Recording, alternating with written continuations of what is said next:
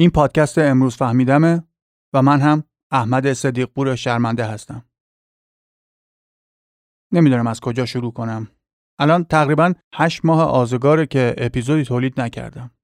البته مرحله مطالعه و یادداشت برداری و یادگیری بیشتر از همیشه با قدرت در جریان بوده. ولی اپیزودی دست شما نازنین ها نرسیده. توی این مدت اتفاقهای زیادی هم برای من و هم برای ما پیش اومده. توی این مدت شنونده های زیادی ابراز لطف کردن و از طریق ایمیل و کامنت و دایرکت شبکه های اجتماعی مختلف جویای حال شدن و خواستن که به کارم ادامه بدم. واقعا با تمام وجودم از همه شما سپاس گذارم. و واقعا از اینکه این همه وقت توی بیخبری اپیزودی منتشر نکردم عذرخواهم. فلسفه اولیه پادکست این بوده که هر چیزی که خودم فهمیده باشم رو با شما در میون بذارم. برای همینم اسم پادکست رو یه جمله خبری انتخاب کردم که امروز فهمیدم.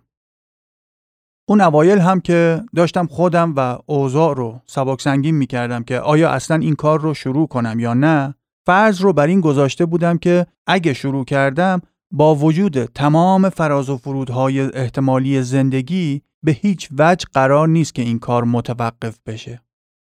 بله، دیر و شدن ممکنه پیش بیاد. شکهای شناختی و فلسفی ممکنه واسم اتفاق بیفته که یه مدت کلا زمینگیرم کنه. شرایط اجتماعی غیرعادی رو هم که از بد و تولد داریم تجربه می‌کنیم. اصلا شاید فرمت این برنامه در آینده تصویری هم بشه. یا شایدم یه مدت فقط نوشتاری باشه. کسی چه می‌دونه در آینده دقیقا چی پیش میاد. ولی همونطور که گفتم محاله که کلا بیخیال این کار بشم. همیشه و در هر حالتی که باشم همین فهمیدن یه موضوعی و توضیح دادنش برای دیگران به هم انرژی و انگیزه میده. خود اون موضوع زیاد مهم نیست اصلش همین کشف کردن و فهمیدن و سعی کردن برای توضیح دادنه که همیشه واسم جالبه و تکراری نمیشه. حالا توی این مدت که اپیزودی ارائه نکردم علاوه بر اون بلاهایی که داره سر هممون میاد خیلی چیزهای جدید یاد گرفتم. یه سری سوء تفاهم ها واسه خودم برطرف شده. خیلی کتاب های جالبی پیدا کردم و خوندم. با آدمای جالب جدید و با ایده ها و داده های خزاناور بیشتری آشنا شدم که به مرور و در حد توانم سعی می کنم همه رو باهات در میون بذارم.